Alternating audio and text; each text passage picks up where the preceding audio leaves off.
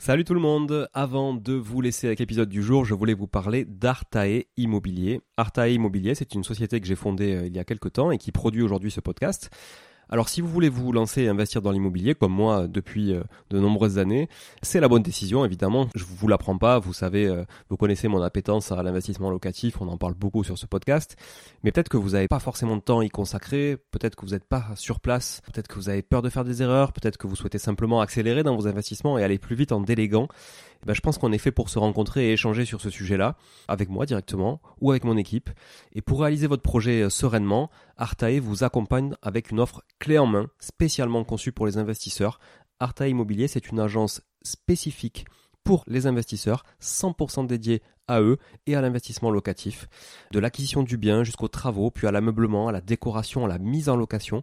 Vous êtes guidé, conseillé, accompagné de A à Z par notre équipe de pros que je recrute personnellement, et croyez-en mon exigence, je recrute que des gens compétents et composés surtout d'investisseurs aguerris, ou s'ils le sont un peu moins, que je forme moi-même aussi au métier de l'investissement immobilier.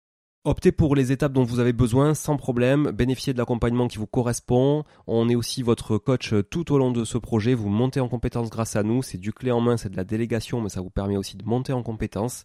Vous pouvez nous confier la recherche du bien, vous pouvez nous confier euh, uniquement les travaux, l'ameublement, la déco.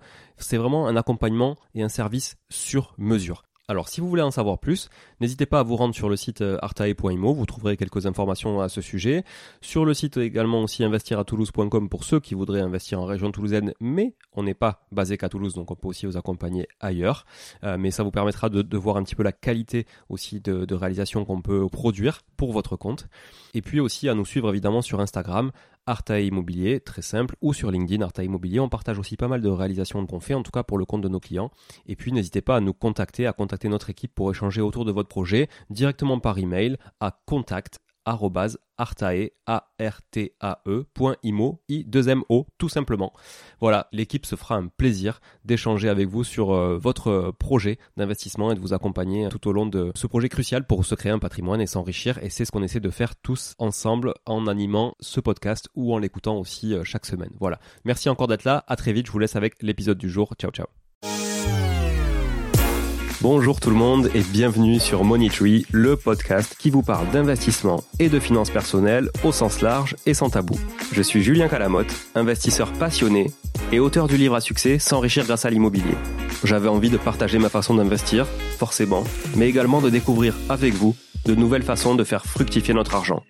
C'est pourquoi j'ai créé ce podcast pour y recevoir des invités qui nous partagent leur savoir et leurs expériences en toute simplicité. J'espère sincèrement que les échanges que je vais avoir avec l'invité du jour vont permettre d'enrichir vos connaissances autant que les miennes. Je vous souhaite une excellente écoute. Salut tout le monde, ravi de vous retrouver encore sur cette capsule, euh, capsule sur laquelle je vais traiter d'arbitrage. Euh, j'en parlais dans un précédent épisode, notamment euh, quand, j'abordais le, le, ratio patrimonial. L'arbitrage, arme essentielle, disais-je. C'est quelque chose que j'ai euh, écrit effectivement dans mon bouquin, donc je vais vous le, le résumer, pourquoi il est essentiel aujourd'hui d'arbitrer son patrimoine pour euh, accélérer sa création de, de valeur aussi euh, patrimoniale. Voilà. Donc l'arbitrage, c'est certainement l'un des facteurs les plus difficiles à appliquer. Pourquoi? Parce qu'il fait appel à la peur de l'inconnu, mais aussi à l'affect qu'on peut développer envers son patrimoine ou sa rentabilité et ses rendements, évidemment. Pourtant, il est vraiment très important de savoir arbitrer son patrimoine plusieurs fois durant sa vie d'investisseur. C'est d'ailleurs tout à fait valable pour tout type de patrimoine, pas uniquement pour l'immobilier, mais je vais me, je vais me focaliser évidemment sur l'immobilier sur ce sujet. À la manière d'un trader professionnel qui fait ça chaque jour sur les marchés financiers, vous devez être capable d'anticiper différents facteurs à venir qui pourraient dégrader votre état patrimonial global. rassurez-vous, avec l'immobilier, tout va beaucoup moins vite, donc vous aurez quand même le temps de voir venir. C'est pas comme euh, en trading où ça va très très vite. Que ça touche votre fiscalité ou vos besoins de redistribution des cartes, vous aurez plusieurs fois dans votre vie d'investisseur à arbitrer, puis à encore arbitrer. Évidemment, je m'adresse là à des investisseurs plutôt actifs dans leur stratégie, pas pour ceux qui seraient en mode épargne père tranquille durant 30 ans, ça c'est pas vraiment le sujet, même si évidemment il faudrait qu'ils arbitrent aussi, mais quand j'entends investisseurs actifs, c'est vraiment des investisseurs qui veulent, c'est un mot que j'emploie souvent et désolé, c'est mes relents aussi d'univers startup et digitaux, mais euh, pour les gens qui veulent scaler leur patrimoine. Euh, donc souvenez-vous, moi je me suis lancé dans l'immobilier euh, en 2010, donc fin 2010, et puis début 2011 aussi, en faisant l'acquisition notamment de, de deux studios meublés en hypercentre de Toulouse. C'était comme ça que j'ai commencé. Ces achats ont pu se faire suite à l'arbitrage rapide de la précédente acquisition de, de mon épouse, hein, qui avait euh, investi euh, dans le dans l'immobilier neuf. J'en parle aussi dans, dans le bouquin, mais un T2 surpayé avec loyer capé dans une ville où la demande était largement inférieure à l'offre et surtout qui nous coûtait 200 euros d'effort par mois pour combler le trou. Donc bon, vraiment un truc qu'il fallait liquider rapidement. Donc sans cet arbitrage déjà, on aurait été pieds et poings liés euh, pendant des années avec non seulement un effort considérable à faire chaque mois, mais aussi un blocage en matière de financement futur, puisque euh, on passait même avec le calcul différentiel à l'époque, on passait une charge supplémentaire du coup de 200 euros d'effort sur nos revenus par mois. Donc euh, vraiment un, un, gros blocage. Donc notre taux d'endettement de base étant fortement impacté par un projet à perte, on n'aurait pas pu peut-être acheter ces deux premiers studios sans cet arbitrage-là. Voilà, ça c'est la première chose. Donc cet arbitrage-là, il a été plutôt facile à décider, hein, je vous l'accorde, il n'y a pas de souci. Hein, C'était un, investissement neuf, euh, donc c'est un investissement qu'elle avait qu'elle avait fait euh, sur une précédente vie avant de me rencontrer. Donc euh, il y avait une notion de fiscalité et d'économie d'impôt hein, là-dessus, et l'investissement avait été fait absolument que pour ça, ce qui n'est vraiment pas le moteur de, de l'investisseur immobilier. Hein, l'économie d'impôt, clairement pas. Donc arbitrage facile et puis deux arbitrages récents pour le coup sur justement euh, les euh, deux studios qu'on a achetés en 2020 et 2021 qui ont été beaucoup plus difficiles à faire parce que on louait ses biens à l'MNP, que ça marchait très très bien, etc. Qu'on était exploité avec des étudiants, on n'avait aucune vacances locatives très peu de travaux investis, euh, franchement un truc qui tournait, qui roulait, qui a pris de la valeur avec le temps, etc. Donc durant les huit premières années, l'amortissement et la déduction des frais au réel ont permis de toujours conserver un déficit reportable d'année en année. Ce qui fait que même en ayant un cash flow positif sur ces deux biens, alors léger parce que ça restait du patrimonial, mais on n'avait jamais payé un seul euro d'impôt évidemment sur les loyers euh, perçus. Et euh, ça n'aurait bien évidemment pas été le cas si ces biens avaient été exploités en location nue, hein, certainement, puisqu'on n'aurait pas pu bénéficier de l'amortissement, qui est quand même un gros levier d'économie fiscale. Et c'est bien là les principaux avantages d'ailleurs du, régime LMNP, mais c'est pas le sujet de la capsule euh, aujourd'hui. Mais même en LMNP, il arrive un moment à partir duquel les loyers perçus annuellement seront supérieurs à votre déficit cumulé, comprenant entre autres toutes les charges fixes, les divers frais engagés, l'amortissement comptable du bien, et j'en passe. Voilà. Pourquoi? Parce qu'en fait l'amortissement il est surtout euh, cumulé au départ. Hein. Si votre comptable est pas mauvais, hein, comme par exemple ceux de ceux de ça compte pour moi que j'ai pu recevoir, hein, dédicace à Mathieu Chauveau euh, euh, récemment sur le podcast, forcément vous comprendrez en écoutant ou en réécoutant cet épisode que l'amortissement, s'il est bien travaillé, est vraiment cumulé surtout sur les dix premières années à peu près, et donc après il s'amoindrit sur sur le reste du temps. Et donc c'est à ce moment-là que le bien bascule du déficit comptable à l'excédent et du coup, il faut tenter d'identifier au mieux cette situation pour l'anticiper et éviter euh, l'imposition. Donc à ce moment-là, vous avez plusieurs choix qui s'offrent à vous. La première, c'est prévoir des travaux d'amélioration pour recréer du déficit, hein, qui sera lui reportable sur, sur 10 ans. Vous pouvez aussi basculer du LMNP au réel au LMNP en microbique hein, avec un abattement forfaitaire de 50% pour ceux qui le qui ne maîtrisent pas forcément le sujet euh, sur vos revenus de location meublée. Bon, alors là, ça veut dire que voilà, faut, faut vraiment que vous ayez euh, quasiment plus de charges à déduire hein, pour, euh, pour passer là-dessus. Vous avez euh, troisième solution, la vente du bien pour ne pas qu'il impacte le déficit que vous avez pu accumuler par ailleurs sur d'autres biens, par exemple sur votre parc en LMNP. Ou quatrième solution, qui est souvent la celle préférée des feignants, c'est de ne rien faire, très clairement, et de se faire rapidement imposer sur les loyers perçus. Si par exemple vous n'avez que ce bien à l'MNP et qui rentre en excédent euh, finalement comptablement, bah, du coup vous allez payer forcément des, impôts euh, là-dessus, en fonction de votre taux marginal d'imposition. De mon côté, j'ai opté pour la vente de ces deux biens pour deux raisons principales. Euh, la première est celle que je viens d'exposer, et elle est 100% fiscale. Un bien qui ne crée pas de déficit n'est pas fiscalement intéressant et dégrade donc la rentabilité nette du reste de mon patrimoine, qui lui est logé à la même enseigne. Et la seconde raison, euh, elle est un peu plus complexe puisqu'elle est directement liée à ma stratégie de développement patrimonial. Je m'explique. J'ai acheté ces appartements respectivement 74 000 et 82 000 euros, frais d'agence inclus. Au moment où je me pose la question de l'arbitrage, leur valeur unitaire sur le marché se situe entre 120 et 130 000 euros, et le capital restant dû sur euh, chacun des biens est respectivement de 61 000 euros d'un côté et 68 000 euros de l'autre les cash flows mensuels bruts, très simplifiés pour l'exercice, sont de 195 euros pour l'un et 165 euros pour l'autre. Ces biens représentent donc un investissement plutôt rentable. Bon cash flow, bien qu'ils tournent tout seuls, valeur patrimoniale importante puisqu'ils sont situés dans le triangle d'or euh, toulousain, plus-value latente importante évidemment, qui croissent de jour en jour vu la dynamique du marché euh, à l'époque, et puis un capital restant dû environ 50% de la valeur brute des biens, donc un ratio patrimonial isolé de 50%. Si vous voulez en savoir plus sur le ratio patrimonial, je vous invite à écouter euh, la capsule précédente que j'ai diffusée il y a 15 jours.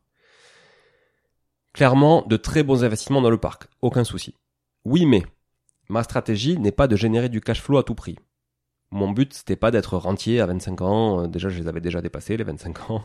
C'était pas de devenir libre et indépendant ou de répondre à je ne sais quelle autre accroche marketing des gourous d'internet. Non, c'était pas du tout ça.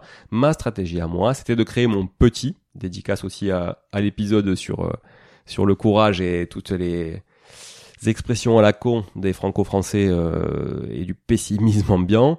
Euh, mais en tout cas, c'était de créer un petit empire patrimonial. Euh, et quand je dis petit, c'est au sens modeste empire patrimonial, sans dégrader mon train de vie actuel, évidemment, mais en améliorant fortement celui des années à venir. Et c'était ça l'essentiel. Mon horizon d'investissement était déporté dans le temps.